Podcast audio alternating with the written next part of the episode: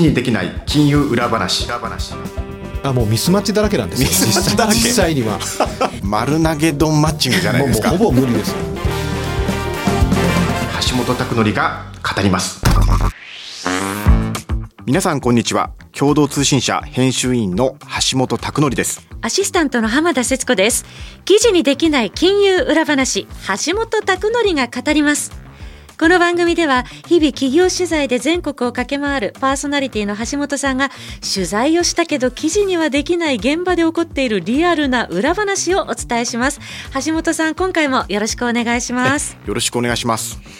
えー恒例になりつつあるオープニングトークの地方お土産話ですけれども何か美味しいお話え新しいのありますか？前回はタコマサの明石焼きでしたっけ？はい。そうですね。鶏卵がね。そうでしたね、はい。あ鶏卵のことでね。今回はじゃあねあのせんべいにししましょうか。あのどこの地方のおせんべい私ね、まあ、山形とか東北もよく行くんですけど、はい。山形はですねそのねあのしみかりせんべいっていうのがあるんですよ。あの濡れせんべいとは濡れせんべいとはちょっと違うんですよ。濡れせんべいよりも本当にガチガチに硬いんですへねー。硬いんだけどこれ醤油がね本当に染みてるんですよ。あ食べると口の中で醤油の味とですねこれせんべいのあの味がですね非常に香ばしさが。香ばしさがですね、ええ。カリッとしながらもそれ味わえるってやつでこの間また我が家ではこれを買ってこいってことなんであの何パックも買ってくはずがですね花笠祭り山形の、はい。えぶつかってしまって、ええもう全部売り切れていて。人気で。人気で。でこれがもうねネットで注文するしかなくてですね、はい。家に帰ってきてからお土産を買うっていうよよくわかんないことをやってたのが一点とあとはですね青森と青森空港でお山せんべいっていうのをあの小さい山って書いて小さい山小さい山って書いてお山せんべいどんなおせんべいなんえですか？これですねピスタチオとか、はい。アーモンドとかそれがですねちゃんとこのせんべいの中に入っていて、まあ、食べるとこのせんべいのあの美味しさとコリコリっていうですねこれくるみもあったかな？なんかそんなようなあー豆類がこれ楽しめるってやつなんですよ。あの青森空港のところで、まあ、私よくこれ買うんですけど、ええ。あの実際その現場で焼いてるんですよ。香りが漂ってきます香り垂れてるんんです。え、それについ釣られてしまってですね、ええもうあの端から端まで大体私は買ってしまうんですけれども、はいせんべいも私地方行ったらよくはい買ってお土産として参ります。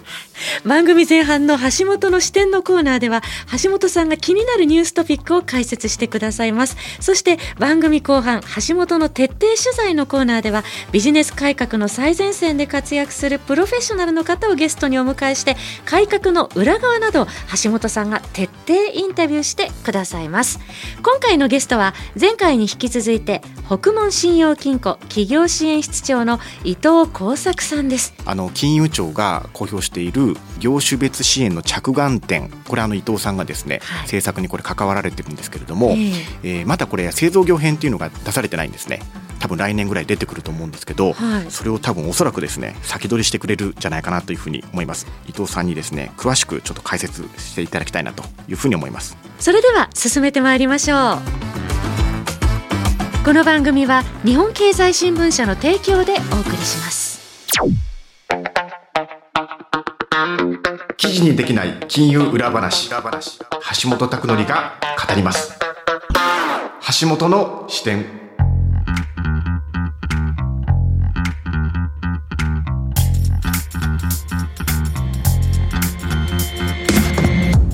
最初のコーナーでは地域経済や金融に関するニューストピックの裏側や本質に迫ってまいります。橋本さん今回取り上げるテーマは何でしょうか？地域トランスフォーメーションの先行事例。でどんなお話なんでしょう？前回ですね、はい。あのドイツのインダストリー4.0でこれについてあのお話申し上げたと思うんですね。はいでその DX のその X っていうのは不可能をその可能にすることだというふうに申し上げたと思うんですよ。で、まあ、ななんで前回そのドイツの話をしたかっていうと、はいその日本もですねこれ特にこの地域の地域は多くのこの製造業を地域金融機関っていうのはカバーしてるんですけれども、はいその地域においてもですね X を起こさなきゃいけないつまり不可能を可能にするトランスフォーメーションが必要だろうということなんですね。あのそういうのは簡単だけど具体的にじゃあどういうことが考えられるのっていうふうにですね多分リスナーの皆さんも思われると思うんで、はい。まあ、今日はですね北国フィナンシャルホールディングスその中の北国銀行とあとですね、えっと、石川県の高能信金っていうんですけど高能信用金庫っていうところがやってる石川県の珠洲市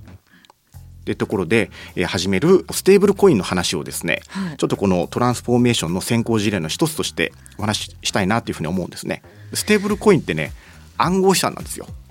暗号資産あの仮想通貨とも言われると思うんですけど、はいなんかそうすると一見なんか大丈夫とか危ないくないとかって思われると思うんですけどステーブルコインってなんか4種類ぐらいあってですねなんかあの金とか原油に連動するやつとかあはいの価格の変動とかですね、なんかアルゴリズムによってコインの流通性をなんか調整するとかなんかいろいろ結構変動がありそうなのもあるんですよ。安全性がどうなのかっていうところねえ気になりますけどね。ところがそのステーブルコインの中にはあの法定通貨、まあ、簡単に言うと現預金ですね、はい。これと交換比率が同じこれ固定してる法定通貨担保型っていうのがあってですね、はい。この北国と高納新金が導入するこのステーブルコインっていうのは、はい。法定通貨連動型なんで、まあ、つまり現預金相当のステーブルコインがあの発行されでステーブルコインを現金にまた戻すこともできると。現金と10日交換が可能なそういうことです。そういうことです。なので、まあ、ほとんど現金と同じようなもんだというふうにあの考えていただければと思うんですよ。はいじゃあでも現金なら同じなら別にいらないんじゃないと思うでしょうけどもどういうメリットがあるそうですよねまず生活者のメリットってことを考えると思うんですけど、はい当然これあのステーブルコインにはこれトチポっていうんですけどポイントがこれつくんですよね。多分これを使って決済していくとポイントがたまっていって生活者にとってはこれが便利と。あのなんとかペイとかいろいろあると思うんですけど、はい。そういうところでポイントが貯まるってことでこれいろんな地域であの高齢者の方もはい。なんとかペイって使ってますよね地元のえなのでえこれによって高齢者も取り込んでキャッシュレス化デジタル化っていうのを推進していこうと、まあ、生活者のメリットっていうのはまず1点目は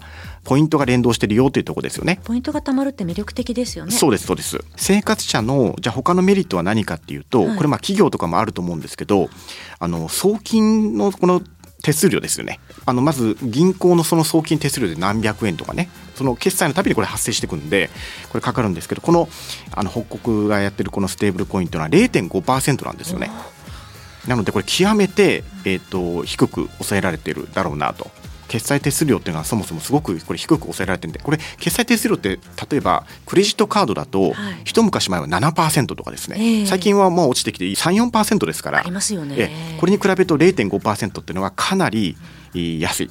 なので明らかにこれでステーブルコインの方にこれ誘導してメリットがあるよねっていうふうにやろうとしてるということがあると思うんですね。生活者にとっては。ええはい、ただじゃああの金融機関だとか他のじゃあメリメリットっていうかどういう効能があるんだって話なんですけど、はい。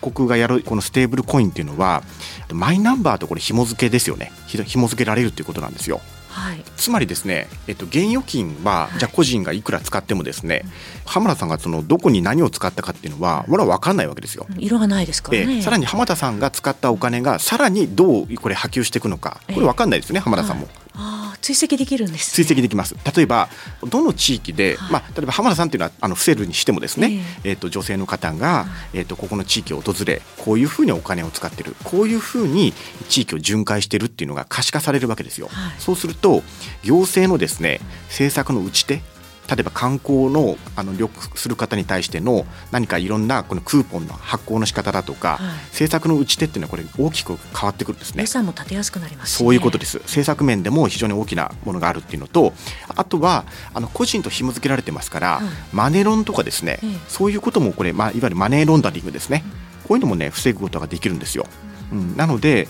非常に経済波及効果っていうのも可視化されるし、個人そして法人のですね生産性っていうところにおいても DX とこれ絡めて使うことで生産性をこれ上げていこうということのこの先行事例としてこれ考えられるってことなんですよね。例えばですね三井住友銀行がやってるオリーブって聞いたことあります？オリーブってこれ今ちょっとね有名でね V ポイントって言うんですけどあのツタヤの T ポイントってありますよね、はい。CCC のね。えあれとこれ統合してあのやってるのがこれまあオリーブの V ポイントっていうのがあるんですけど実は北国もですねライフタスっていうんですけどあの、ライフっていうのはじ人生のライフにプラスって書いてライフタスっていうんですけど同じようなものを実はあオリーブより先にやっててですねまあ、簡単に言うと個人のそういうキャッシュレスとか、ええ。あのインターネットバンキングのやつあのやつなんですけど、なんかねちょっと最近取材した話によると、はい。コロナ前よりも10倍ぐらいになってるとえそんなに？利用が。利用が個人個人の。つまり何を言いたいかというと、はい、ステーブルコインの話をすると地域通貨なんですよね簡単に言うと。でもその地域通貨ってなんかいろんな地域で聞いて聞いたことあるよというふうに思う方いらっしゃると思うんですけど、えー、やっぱりその地域トップ銀行と、まあ、地元の河野新規も含めてですけれどもそういうところが本気になってですねこれ浸透させられるかどうか。これがあの地域通貨がうまくいくかどうかのこれ試金石になってるんですね。普及させられるこれ、え可能性っていうのは、ね、かなりあるんじゃないのかなっていうのがまず伺える。でさらに DX ってことでいくとこれ生産性を上げるためにはですね、はい、えー、もう一つ考えなきゃいけないのはあの融資ですよね。いろんな銀行とか信用金庫とかね信用組合がやる融資、はい、この融資って大体ですね融資の審査って34週間かかるんですよ。あかなりかかります。その間につながなければいけないんですよね企業はね。で貸してくれるかどうかも分かんないんですよ。はい、で融資審査がおりませんでしたとかよくそういうこと聞くんですけど、はい、その間の資金繰りってこれ事業者にとってはこれ生命線っていうかね、あの死活問題なんですよ。でそういうことで石川県の信用保証協会っていうところと、はい、あの北国銀行はこれ連携してましてですねマイクロソフトのそのチームズっていうものを使って、はい、これ一緒に会議をやったりとかもしくはこの保証手続きっていうものをですね電子化してしまってですね、はい、さらにこの期間を短縮あの審査とかそういうのにかかる期間を短縮していこうっていう取り組みもこれステーブルコインとはまた違う取り組みなんですけど、同時にやってるんですね。なので、まあ、地域においてできるその DX のそのトランスフォーメーションっていうのは、地域通貨っていうのは一つ考えられるし、で送金決済そういうものをどんどんこれデジタルにしていくことで、安くしていくってことあの手数料を抑えていくってことですね、はい、でさらにそういうもののどういうふうに使われたのかっていうのを可視化することで、政策にちゃんと落とし込んでいくっていうことでさらにはその金融機関の融資手続きっていうものを短縮化していくってことは絶対必要だと思います。34週間かけて融資審査をするってちょっともう実際ですね、えーと、広島市信用組合っていうのがあるんですよ、はい、市信用っていうところがあるんですけど、ここなんかは3日で融資判断するんですよ。でそのために金庫の中の審査も含めて貸し出しのところの日頃のこの、ね、お客様の事業性の理解っていうのはですねもうぐるぐるぐるぐるお客さんとこ回ってるんで3日で判断できるわけですよ。やればできるということなんですね。で短い期間で融資が可能だってことは、はい、他のいわゆるライバルの金融機関よりも優れてるってとこですから。つまり金利もそこに貸し出しの金利も少しここに載せることができるんですよ、はい、つまり金融機関も単なるこれは顧客サービスだけにとどまらずですね、はい、金融機関のやっぱりこれ競争戦略としてもですね融資期間の短縮化っていうのは極めて私は意義が大きいんじゃないかなというふうに思うんですね。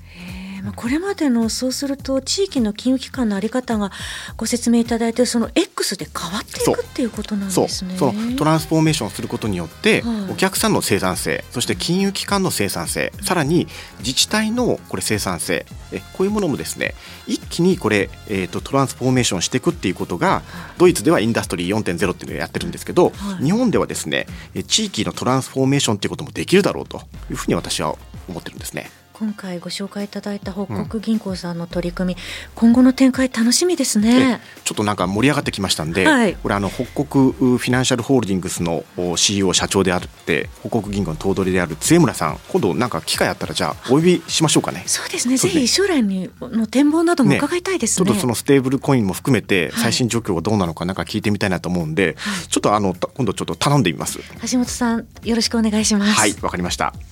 今回のテーマは地域トランスフォーメーションについて橋本さんに解説いただきました。この後はゲスト伊藤耕作さんの登場です。橋本の徹底取材。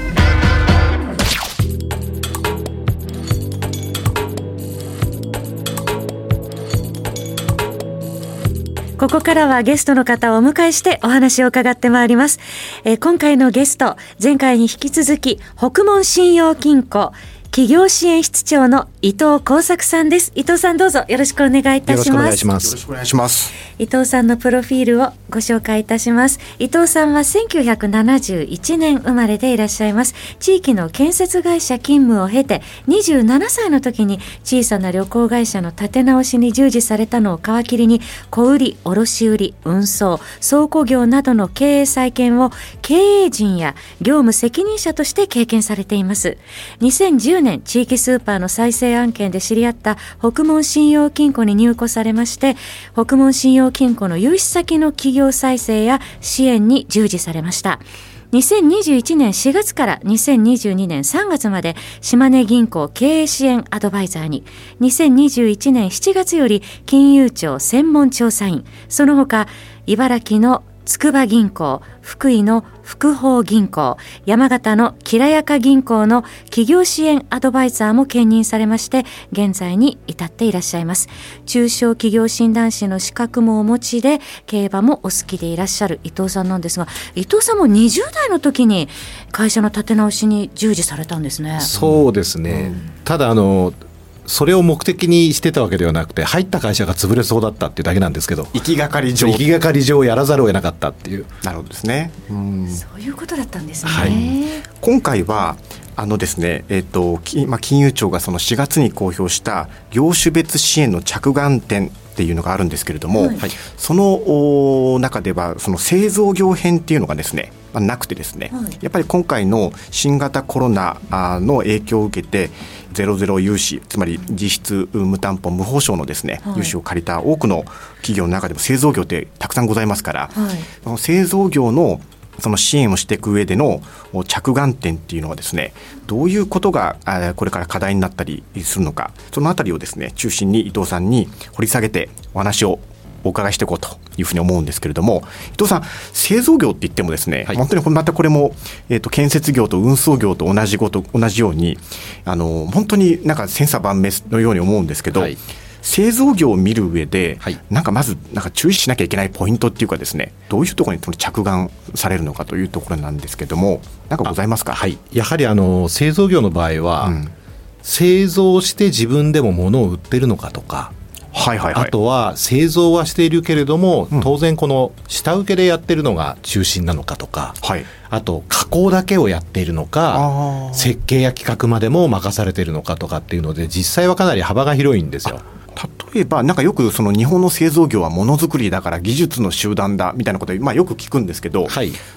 あながちそれだけじゃないってことなんですか？そうですね。あの、うん、例えば本当にこうものづくりっていうところに集約している会社っていうのもね、企業さんっていうのもあるんですけどもあるけども。ちろんそれは片っぽではありますけど、ええ、まあ、もう片っぽでは今はですねあの機械がかなりいろんなことを解決してくれてるっていうのもありますのであの一概に職人芸の集まりばっかりが製造業だよっていうことではちょっとないようにはなってはきてますよね。うん、一般的に言うと、はい、人が全てである人のですねその技術だとか、はい、人のそのスキルっていうことにすごくこの依存している企業の場合労働集約型とか言ったりしますよね、ねはい、今伊藤さんがおっしゃったようなそうじゃないその設備だとか機械が課題を解決しているようなこの製造業の場合はそれ資本集約型みたいなこと言っていいんですか？そうですね。資本集約型とか設備集約型とかやっぱり設備の性能がものを言うよっていうところもやっぱり出てきてはいます。労働集約型のもしじゃあ例えば製造業の場合はどういうところに着眼するんでしょうか？なんか定着率とか、はい、そういうの大事ですよね。そうですね。あのやはりあの工員さん工員さんというのはあの工場の工員さんですね、社員さん。が長くやっぱりその会社にいるかどうかっていうのはそれが大体技術の蓄積と比例しますんで、非常に大事なんですよ。であとこの労働集約型の場合はもう一つあるのは、うん、あの機械、はい、いわゆる最新の機械っていうのはあの非常にこうなんていうんですかセキュリティ面もすごく重視されてるんですよ。事故が起きないようにとか。できた製品がちょっと危ないものにならないようにっていうことで非常にセキュリティが幅広いんですよ。はい、ところが労働集約型のところっていうのはその昔からいろんな加工をやってますので、うん、機械でプログラムを読ませると機械は加工できませんっていう答えを出したものを自分たちはできるよってそういうところが強みになったりもしてるんですよ。特に町工場とか。そうですそうです。その最新の機械ですと決して危ないわけではないんですけど、あのかなりこう安全マージンを取りますんで。この設計ではやれませんと。この設計では機械では加工できませんって言われるものをうちはもうね手作業の加工でやれますよと。なるほど、えー、そういうところが出てきたりもしますよね。そういう労働集約型の企業の場合は、はい、そういう人材に着眼するもうもちろんそうです。もうそれだけと言ってもいいかもしれません。なるほど。でこれもうちょっと発展しますと、はい、今ですねこれ非常に重要な論点なんですけど、うん、下請けがやっぱり日本の中小企業の製造業っていうのは多いもんですから、うん、今まではですね、はい。元請けさんに依存してるビジネスモデルはだめだって言われてたんですよ。うん、えそれよく言われますよね、元請けが、まあ、あの人材がいて、はい、まあ、元請けは賢くてそうです。元請けは強い、はい、元請けはあのとにかく叩いて何でも知って下請けは申し訳ないけど人材がいなくて知識もなくてそうです、えーと、奴隷のような立場にいるみたいな、はい、よく言われますよね。はい。ところが今これちょっと逆転現象が起きててえ？昔はですね、はい、元請けが先生、下請けは生徒だったんですけど、うん、もう元請けっていうのは今あの分業制もかなり進んでるのもありますしこの10年15年っていうのは相当海外に製造が移転してしまったので空洞化みたいな話？そうです。それもありますし細かい技術の基礎的な知識っていうのがだいぶこう元請けの技術屋さんから抜けているんですよ。あそうなんですか。設計はできるけど、はい、これ加工できるんですか？みたいな話がそれが元請けにはそれは分からんってことですか？分からなかったりするんですよ。例えばこのぐらいの重量でこのぐらいの例えば機械を作りたいんだと、うん、鉄板をこういうふうに曲げたいんだけど、ええ。実際にこれ材料が持つ持つっていうのは保持できるかっていうような基本的なことが元請けの設計者が分からなかったりするんですよ。なので今は下請けの社長さんは昔元請けの人にそういう知識を叩き込まれてきたので、うん、今は下請けの方が元請けに対してあのそういうことを教えてると。アドバイザー的な存在。つまりそれってちょっと、はい、の価格の取引の価格取引のその条件ちょっとちょっと置いといて、はい、技術っていう面においては、はい、元請け依存ではなくて下請け依存みたいなところも出てきてるってことですか？かなり出てきてます。はあ、しかもやっぱりこれからどうなるか分かりませんけど、やっぱり為替の、ね、問題なんかでかなり円安も今、進んでますから、うん。はい、国内に回帰していきたいっていうところが多いんですよ。あ生産をですね、はい、はいはいはいはいはい。で回帰するんだけれども、実際、その海外でやってたものなので、はい、国内でまだやってもらってないと、うん、これがどこの工場でどういうふうにできるんだっていうノウハウがない方が多いんですよ元請けの技術屋さん。ねそうすると下請けのもともと使ってた下請けの社長に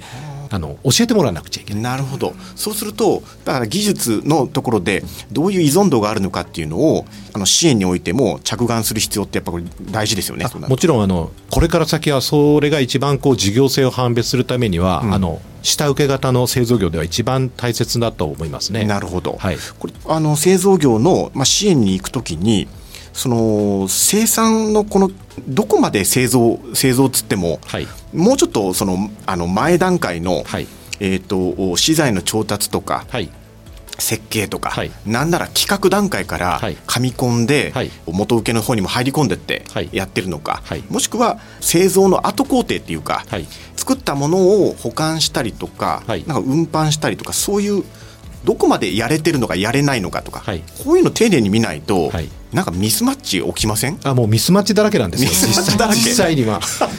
例えばその金属加工会社を探してるんだと、えー、もしくは自分が金属加工会社だから、うん、どっかこう販路を紹介してくれよっていう、うん、ありがちですよね。非常にありがちなんですけど、えー、どんな材料が得意で、はい、どんな寸法のものがやれて、うんとか、まあ、いろいろ得意不得意があるわけですよ。なるほどあと、まあ、販路を紹介するにしても紹介されるにしても製品は自分のところに持ってきてもらえるのか。自分が運ばなくちゃいけないのかとかっていろんなことがあるんですけどなるほど金融機関の方のビジネスマッチングってそういうこと何も聞かないんですよ。わかりましたみたいな感じで帰っちゃうのでほとんど業種が一緒だからマッチングの可能性ないですか？みたいな。無理ですよね。単にこう金属加工会社をがあるのでマッチング先を探してくださいみたいな投げかけしかしませんから。これなんか丸投げ丼マッチングじゃないですか。ほぼ無理ですよ。もう丸 でそれを仲介業者に丸投げ丼したり本部のビジネスマッチング部署に丸投げ丼するんですけど、丸投げ丼される方も大変なんで。でなんかマッチングは件数何件ですかとかでしかやってないのでそうですよ。あのほとんどそれ役に立ってないんじゃないのかっていうのがありますよね。実際商談が成立してなくても、ね、話し合っただけで商談1件ですからね。なるほど そんな係数管理しても意味ないだろう意味がないだろうっていう。なるほどですね、うん、あと生産もですね同じものを連続してこの生産してるのかとか。あもちろんそうですね、うん、一定もののカバンをこうやって作ってるのかみたいなのがでも全然やっぱり違いますね。やっぱりこれこれもまた見るべきポイントが変わってくるそうですね。やっぱりその一点ものを作るっていう方がどうしてもやっぱり技術集約的に、なんですよね。労働集約型、ね、労働集約型で技術集約的になってくるので、うんはい、やっぱりそういうところっていうのはあの建設業なんかでも同じなんですけど技術者がやっぱりどのぐらいこう勤務年数があって、どのぐらい安定したこのいわゆる織体制になってるかっていうのはこれ見ないとポンとその人が辞めちゃったらもう高齢化してね、はい、はいはい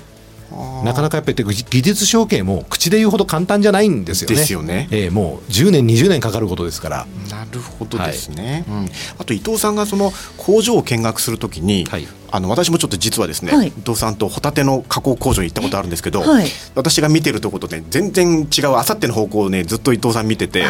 この人何を見てるんだろうと思ってたんですけど着眼点がそれぞれ違うんですよ。工場工場に行った場合にど,、どういうところを見るのかっていうことなんですけど伊藤さんどどういうふうなところ見てるんですか？僕はですねあの工場って行くといろんな機械の紹介とかしてくれるんですよ、うん、私それ見てました。わーってなっちゃうんですよ。わーってなってました。橋本さんはそこを見られて出てたんですね。1分間になんか何個できますみたいな、うん、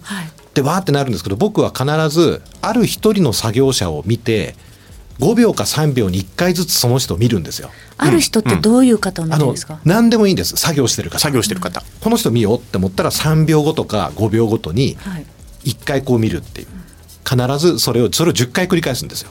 うん、でそうすると、うん。直接お金を稼いでるっていうのは例えばホタテの加工工場であればホタテを剥いている作業ですよね、はい、そうじゃなくて隣の人に物を聞いてるとか物を取りに行くとかっていう作業はお金を生んでないわけですよ、はい、なので10回見た中で直接お金を生んでる、うん、ホタテを剥いている作業を何回してるかってそれを必ず見ます。中小企業であれば67回。67回。10回中67回、うん、7回ぐらいお金を生む作業に従事してればいいのかなっていう。67割みたいな感じですね。そうですね。なるほど。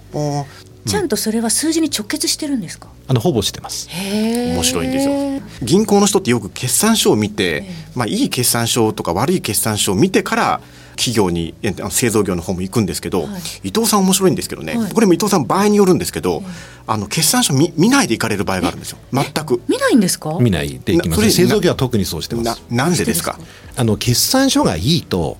あの工場がよく見えちゃうんですよ汚くても。それは忙しいんだろうなみたいな感じなんですそうなんです。例えば悪い決算書を見てるんだけども工場がものすごく綺麗だっていうことになると暇なんだなって思っちゃうんですよ。整理整頓なんじゃなって見れないんですね。せっかくも整理みんなで整理整頓してんだけどバイアスがかかっちゃうんで。そこじゃないだろうってところにもしかしたら変な変な支援のことをししかねないわけですね、えー、決算書だけ見てどうしても僕らもあのずっと会社に行くわけじゃなくて時間が限られるので、えー、あのなある答えを作り出そうとしちゃうことがあるんですよね。バイアスをかけて。それが一番楽な答えだっていうふうになっちゃうので。あそうじゃないわけですね、えー、ご自身にバイアスをかけないためにかけないように努力してます。はい。やっぱりそうですね。なるほど。製造製造業によってもこれあの全然違うっていうことですよね。はい、はい。企業再生請負に伊藤さんの考える次期着眼点に盛り込まれる製造業の企業支援とはズバリどういうことでしょう？あの製造業はですね特に日本ものづくりなのでいろんなこう固定概念みたいな情報が入ってきやすい業種なんですよ。だから先ほど言ったみたくこう現場に出た時にそれをリセットできるか。あの競馬に例えるとゲートを出るまでは想定するけどゲートが開いたらゼロにするっていう。そのぐらいのやっぱり割り切りがないとなかなか製造業の良さっていうのはちょっと見抜けないかなと思ってます。橋本の徹底取材。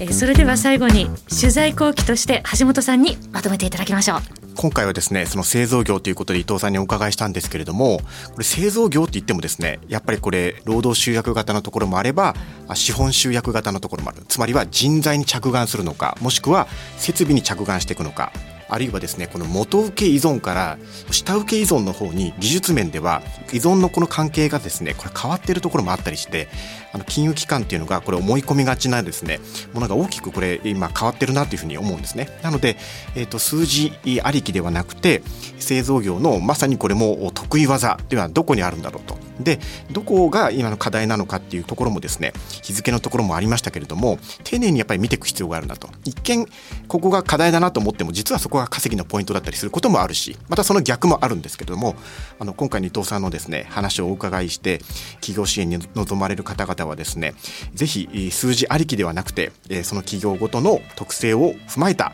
支援に臨んでいただきたいなというふうに私は感じました。今回のゲストは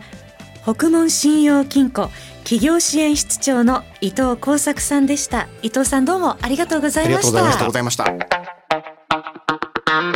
記事にできない金融裏話橋本拓典が語りますにエンディングです。ここまでのお相手は共同通信社編集委員の橋本拓則と浜田節子でした。次回は10月11日水曜日に配信予定です。次回もとっておきの裏話用意いたします。この番組は日本経済新聞社の提供でお送りしました。